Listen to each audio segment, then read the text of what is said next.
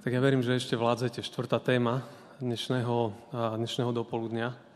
Čo Pán Ježiš od nás chce? Čo chce od nás? To je, to je téma, ktorú budeme dneska premýšľať. V štvrtok som cestoval do Bratislavy a v Žiline na stanici, keď som vlastne čakal na vlak, tak som si znovu tak všimol, ležal na zemi tam jeden chlapík. Predpokladal som, že je bezdomovec, teda bol tam prikrytý nejakým kartónom a v tom ruchu celej tej stanice on si tam ležal. Potom prišli policajti a ho teda pozbudili, aby nejak odišiel. A on odišiel, ale mňa vždy tieto, tieto situácie tak zastavia. Na tým tak chvíľočku premyšľam, že, že človek by nemal preležať život, keď môže chodiť. Človek by nemal preležať život, keď môže chodiť. Ale teda inými slovami, že ak Pán Boh do nás niečo dal a niečo vložil do ľudí, Nemali by sme to premárniť. Nemali by sme premárniť všetky tie dary, ktoré sme dostali. Pán Boh nechce, aby nikto z nás premárnil svoj život. Aby ste jedného dňa na konci života, keď budeme odchádzať z tohto sveta, a nevieme kedy, kto ako, aby ste nemuseli hovoriť, že ja som premárnil môj život. Lebo to je, to, to, je, to, to je hrozná vec, ak človek toto musí povedať. Pán Boh nechce, aby sme premárnili život. To určite nechce. To nie je jeho plán a dal každému talenty, dary, ktoré, ktoré máme použiť na to, čo on do nás vložil. Takže vždy, keď tá scéna, tak ja som chápal, že možno nemá svoj domov, tak spýtam, kde si. Ale ja si myslím, že vždy je tu nádej, aby ste sa aj s kartónov dostali von. Ja si myslím, že vždy je tu nádej. Tento týždeň na Biblickej sme preberáme momentálne knihu Genesis, alebo prvú knihu Mojžišovu a rozprávame o stvorení. Sme preberali teraz druhú správu o stvorení. A tam bol človek vložený do Edenu, do, do záhrady. A jedna z úloh, a taká kľúčová úloha, ktorú človek v záhrade Eden dostal, bola obrábať a strážiť. Obrábať a strážiť záhradu. Teda inými slovami, že, že práca je Boží zámer. To znamená, že, že človek, človek má to v sebe. To Pán Boh do nás vložil, aby to, čo sme dostali, aby sme jednoducho s tým niečo robili v tomto svete. Ak je človek veriaci, ak, ak prijal, ak hovorím o tej postupnosti, ktorá tu od rána znie, tak tá štvrtá téma chce povedať, že teda čo s tým? A ja vám týchto dvoch príkladov hovorím hneď, že, že každý z nás je povolaný niečím prispieť. Lebo Matt Redman spieva v jednej piesni, má názov, že, že kríž mení všetko. Cross is changing everything. Kríž mení všetko. To znamená naozaj, on klince zmenili svet, kríž mení aj môj svet.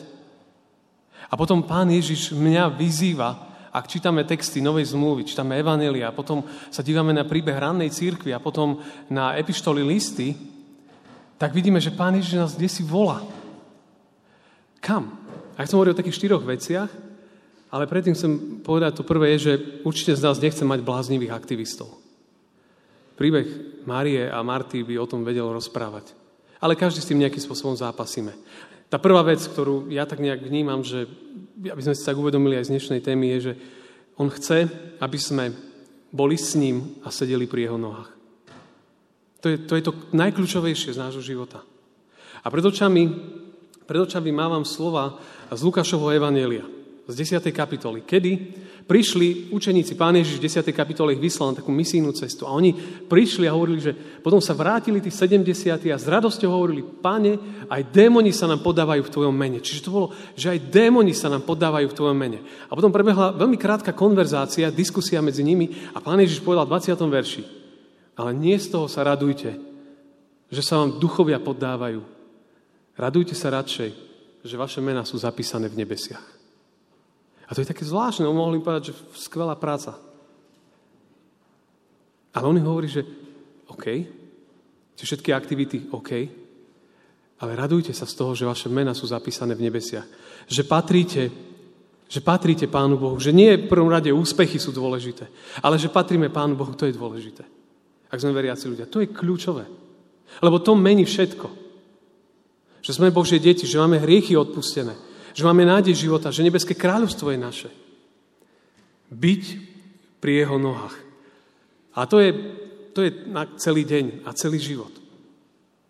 Ale ak to mám tak nejak ešte veľmi zjednodušiť, tak my vieme, že o pánovi Ježišovi, že on chodieval po podľa svojej obyčaje, podľa svojho zvyku, veľmi často na Olivovú horu. A tam on sa modlieval. To bolo také jeho miesto, taká jeho maličká svetiňa, kde on trávil veľa, veľa času.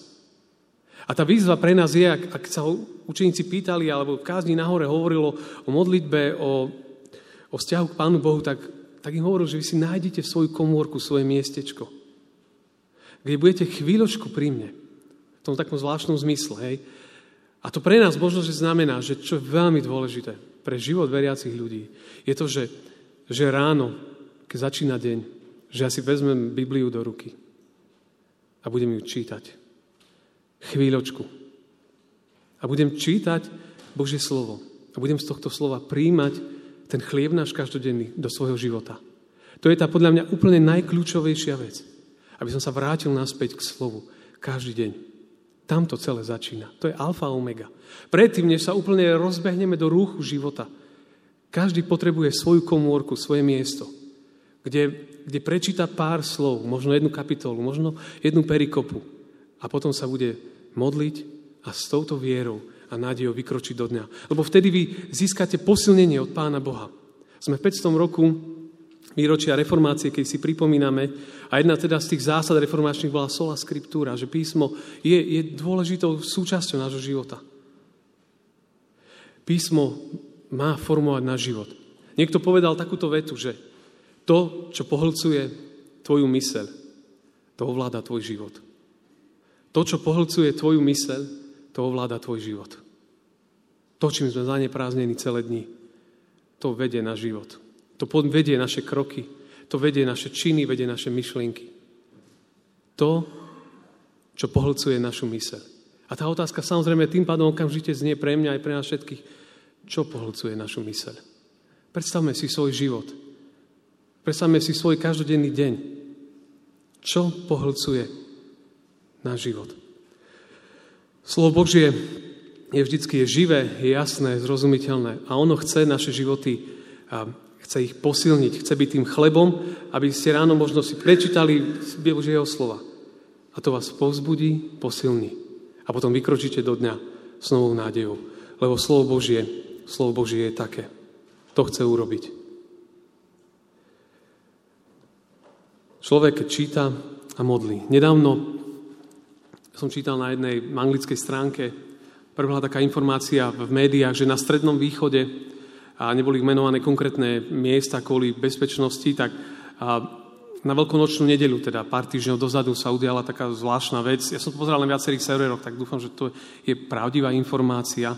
A to bolo také svedectvo jedného muža, ktorý roznášal Biblie v moslimskom svete. A on, on hovoril takú vlastný príbeh, vlastnú skúsenosť, a, že boli kde si roznášať Biblie a boli napadnutí ľuďmi, ktorí, ktorí proste chceli odmietnúť ich zväz a, a kameňovali ich. Ale podarilo sa im uciecť. A potom sa stretli tí kresťania v takom, takom dome na Veľkonočnú nedelu, kde si v podstate hojili rany. A sa dávali dokopy po tom kameňovaní, ktoré zažili, kde si kde si v džungli. A bola tam jedna žena, boli tam nejaké deti, bol tam tento misionár. A on potom hovorí, že zrazu sa, sa z lesov alebo z tohto okolia vystúpili vonku ľudia s mačetami a oni vedeli, že je zle. Že pravdepodobne toto už je definitívne koniec. Obkolesili ich dom. A oni sa už iba modlili a hovorili, že toto je pravdepodobne náš koniec.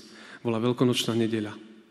Pár týždňov dozadu to, čo sa udialo zrazu, a, ten, a bolo to, že zrazu z lesa vybehol lev. Lev, ktorý pribehol k tým ľuďom, ktorí tam stáli, ktorí ich chceli napadnúť. A oni sa ho zľakli, tí, tí ľudia, ktorí chceli zabiť kresťanov, chceli zautočiť na leva. A z džungle vybehli ďalšie dva veľké levy. Na území, kde nikto ne, nepamätal, že nejaké levy sú.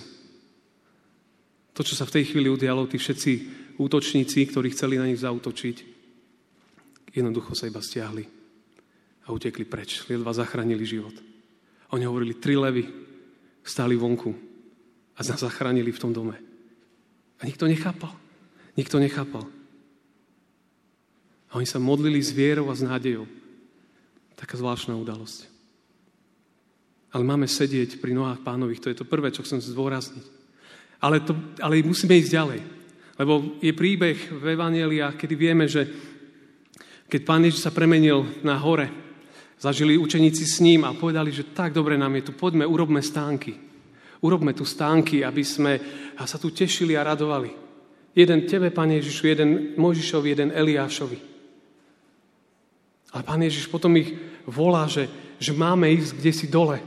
A keby ste čítali ďalej ten príbeh Evangelia, tak potom pán Ježiš schádza z tej hory a prichádza dole ku ľuďom ktorí tam sú a lieči, uzdravuje, dvíha ľudí a zachraňuje. A to je to prvé, že máme sedieť pri nohách pánových. Ale potom musíme ísť ďalej. A k tomu poviem pár slov, ale predtým chcem pripomenúť ešte druhé. A čomu tak verím, že je dôležité pre našu vieru, aby sme boli v spoločenstve s bratmi a sestrami. To je, to je druhá vec, ktorá je veľmi dôležitá. V Lukáša 4. kapitole 16. verši čítame tak prišiel do, do Nazareta, kde bol vychovávaný a podľa svojho zvyku vošiel v deň sobotný do synagógy a vstal, aby čítal. A to je taký známy text. Ja som už viackrát hovoril tu u nás v našom zbore, skôr mladým a, a ešte na nejakých stretnutiach, ale ja, ten verš ma už viackrát zastavil a som ním trošku tak rozmýšľal. Tam je, ja som to aj zdôraznil, hej, že podľa svojho zvyku. Čiže pán Ježiš, keď bol na tomto svete, mal jeden pravidelný zvyk chodevať do synagógy.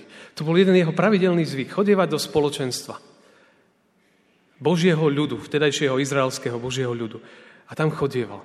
A som trošku teraz možno sifi, ale som nad tým rozmýšľal, že, že, že Pán Ježiš z nebeského kráľovstva, kde, kde priamo Božie slovo je hovorené, kde, kde Pán Boh hovorí, kde, sa, kde znejú tie najlepšie anielské chvály, kde proste je, je proste tá celá nádhera majestát neba.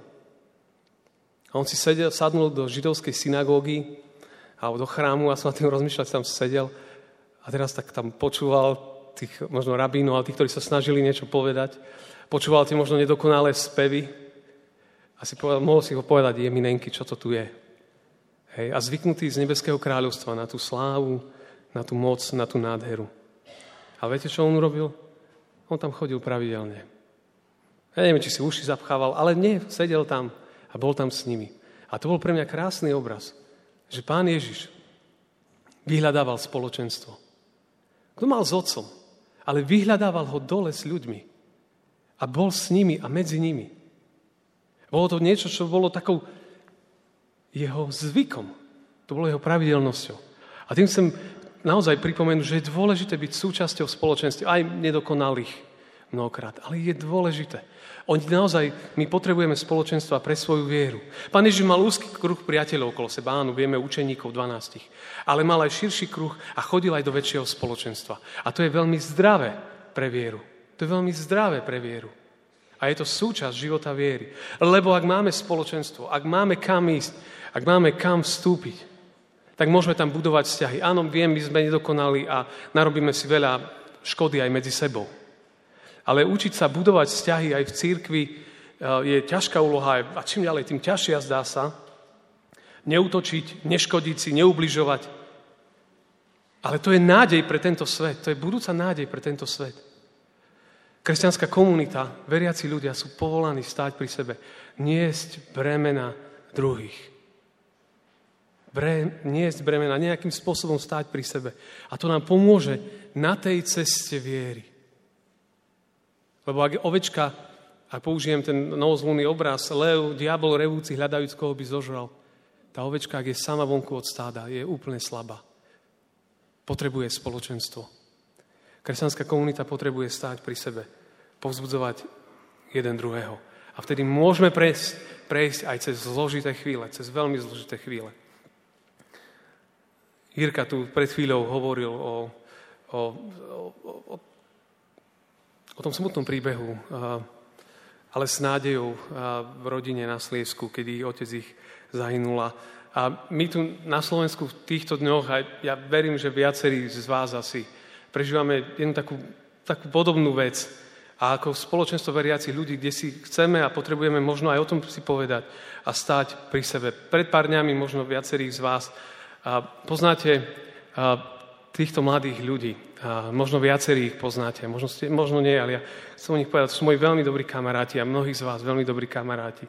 Lukáš, Janka a maličké dieťatko Samuel. Pred dvoma rokmi som ich sobášil v, pre, teda v mojom cirkevnom zbore v Nemcovciach. My sme spolu vyrastali na mládeži od malička. A verne slúžili v besiedkách, doraste, v mládeži, v prezbiterstve cirkevného zboru, senioráte, v dištrikte, ako mnohí, mnohí vieme, kto sú. A pred dvoma týždňami, alebo myslím tak nie tak dávno, sa im narodilo bábetko, malý, malý Samuel. A to, čo sa udialo, je, narodil sa v 32. týždni, trošku skôr, ale to nebolo to najťažšie. A Janke sa potom pohoršilo.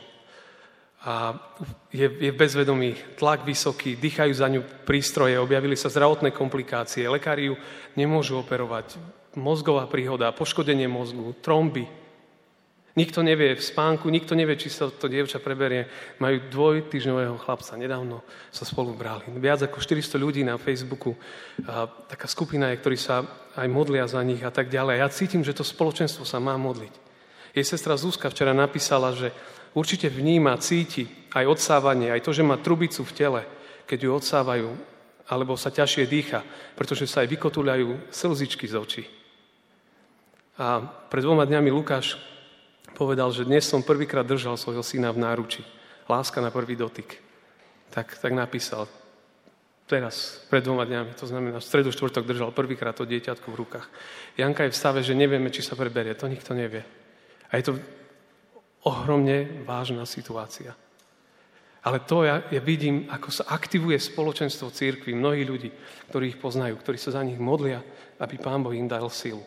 A je najbližší tak pri jej posteli častokrát citujú Žalm 118, že neumriem, ale žiť budem a hlásať budem skutky hospodinové. To je veľkonočný žalm, ktorý sa zvyčajne spieva.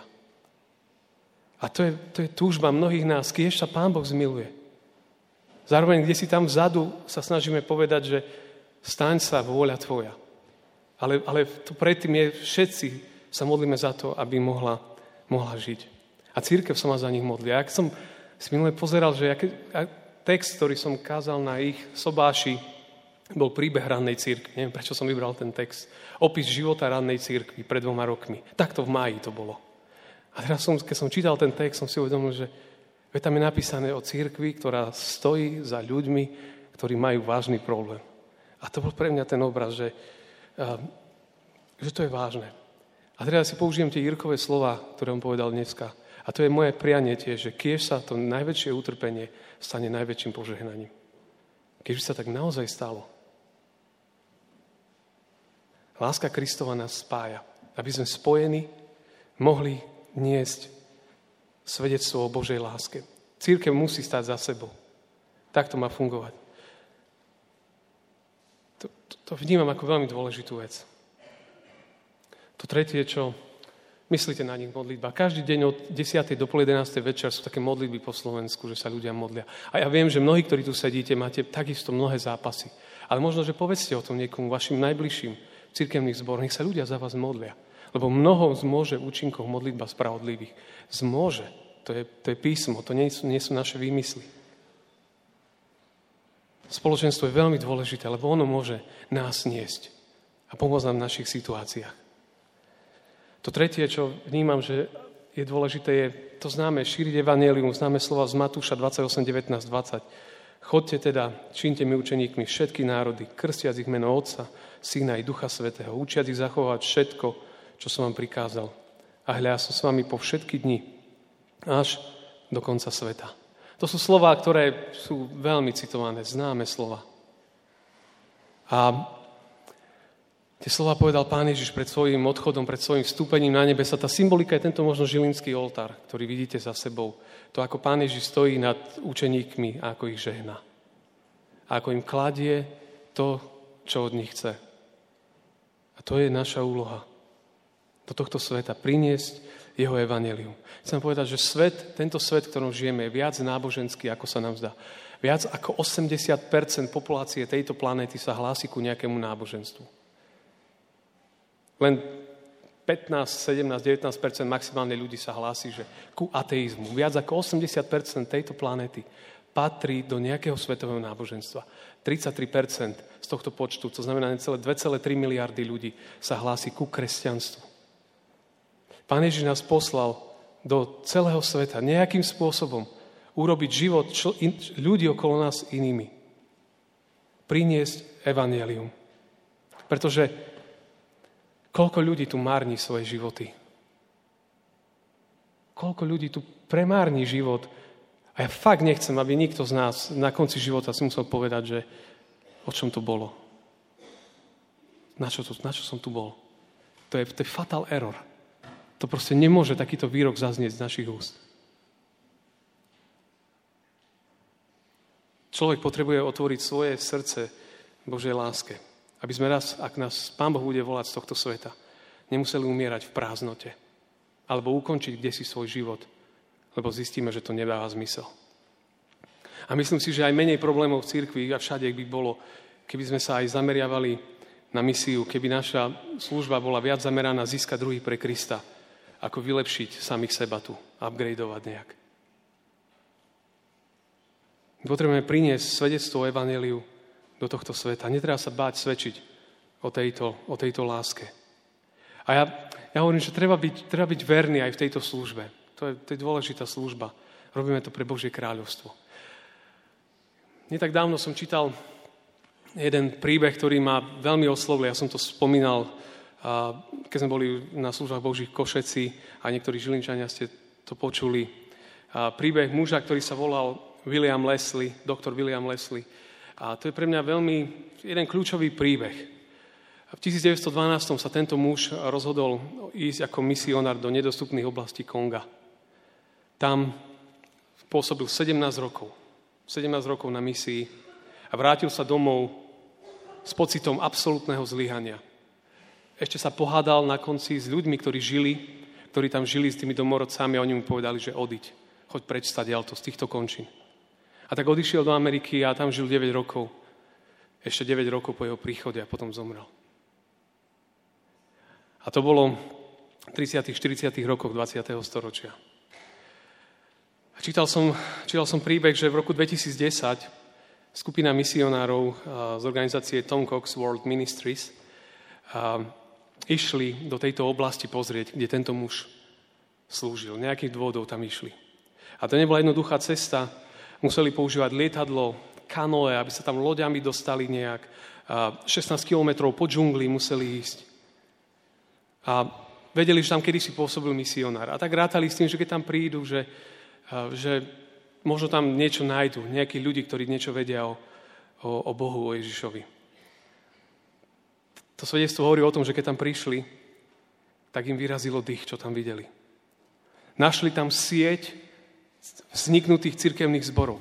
Boli tam, každý z tých zborov mal vlastnú školu. Dokonca v džungli našli katedrálu s kapacitou tisíc, tisíc ľudí, kamenný chrám. Deti mali, mali nejaké základné, základné vzdelanie. Každá dedina mala svoj vlastný spevácky zbor. Skladali vlastné piesne každej z tých 8 dedín bol, bol zbor, bol kostol. Učili sa čítať Bibliu.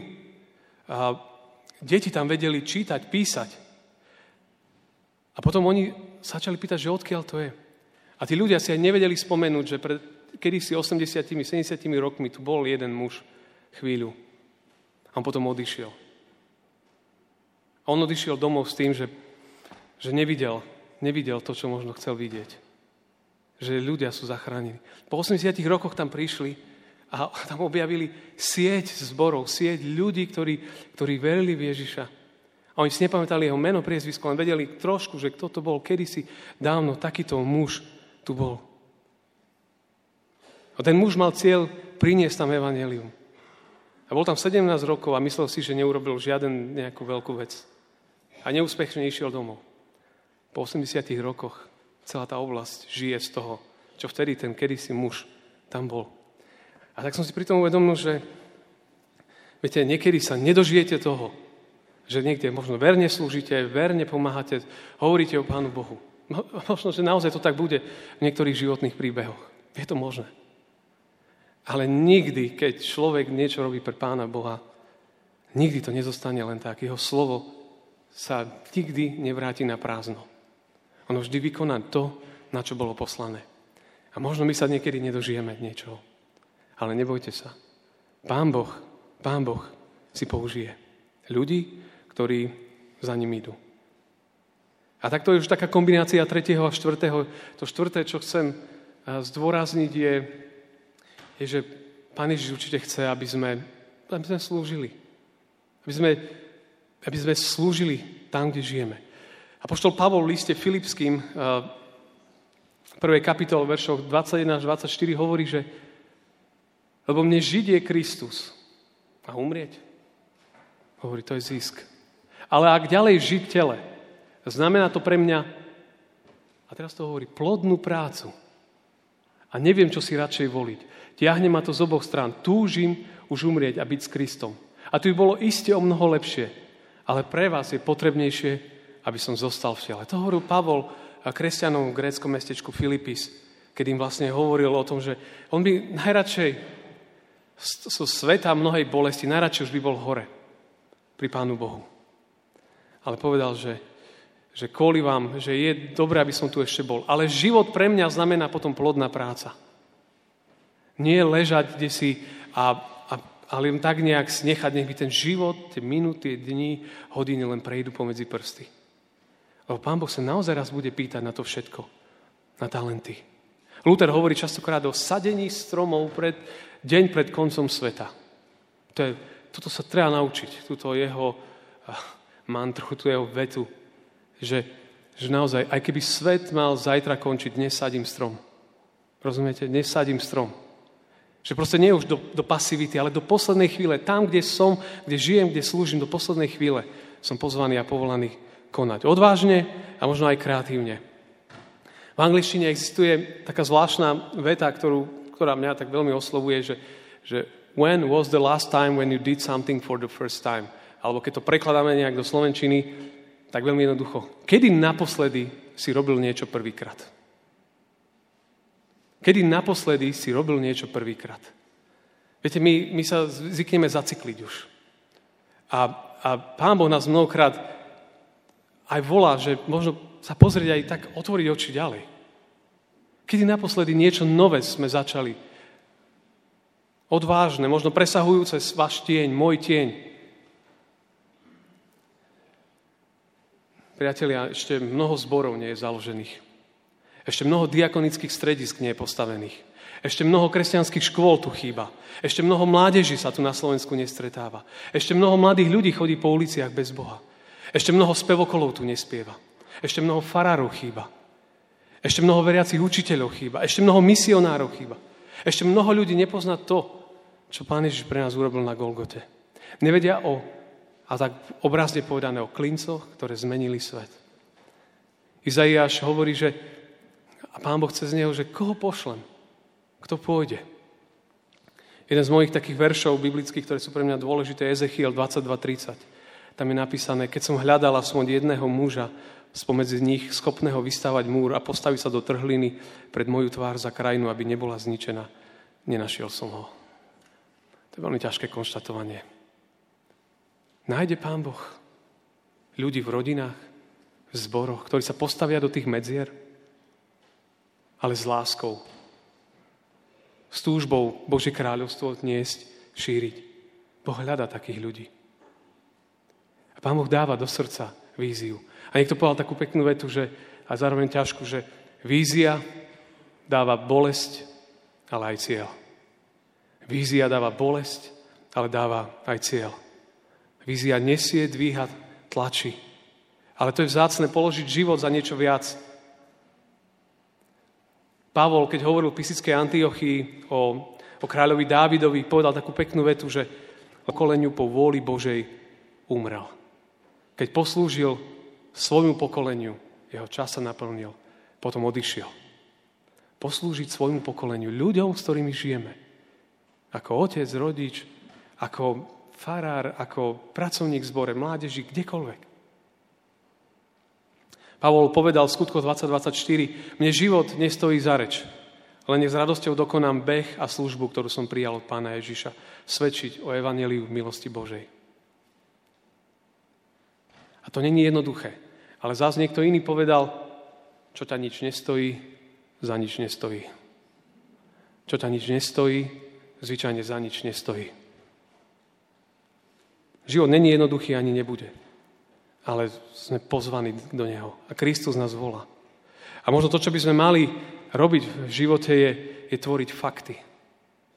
Realitu. Nielen rozprávať tam, kde si, ale každý, kde môžeme, každý môžeme zo svojej pozície niečím prispieť. Môžeme. A volajte.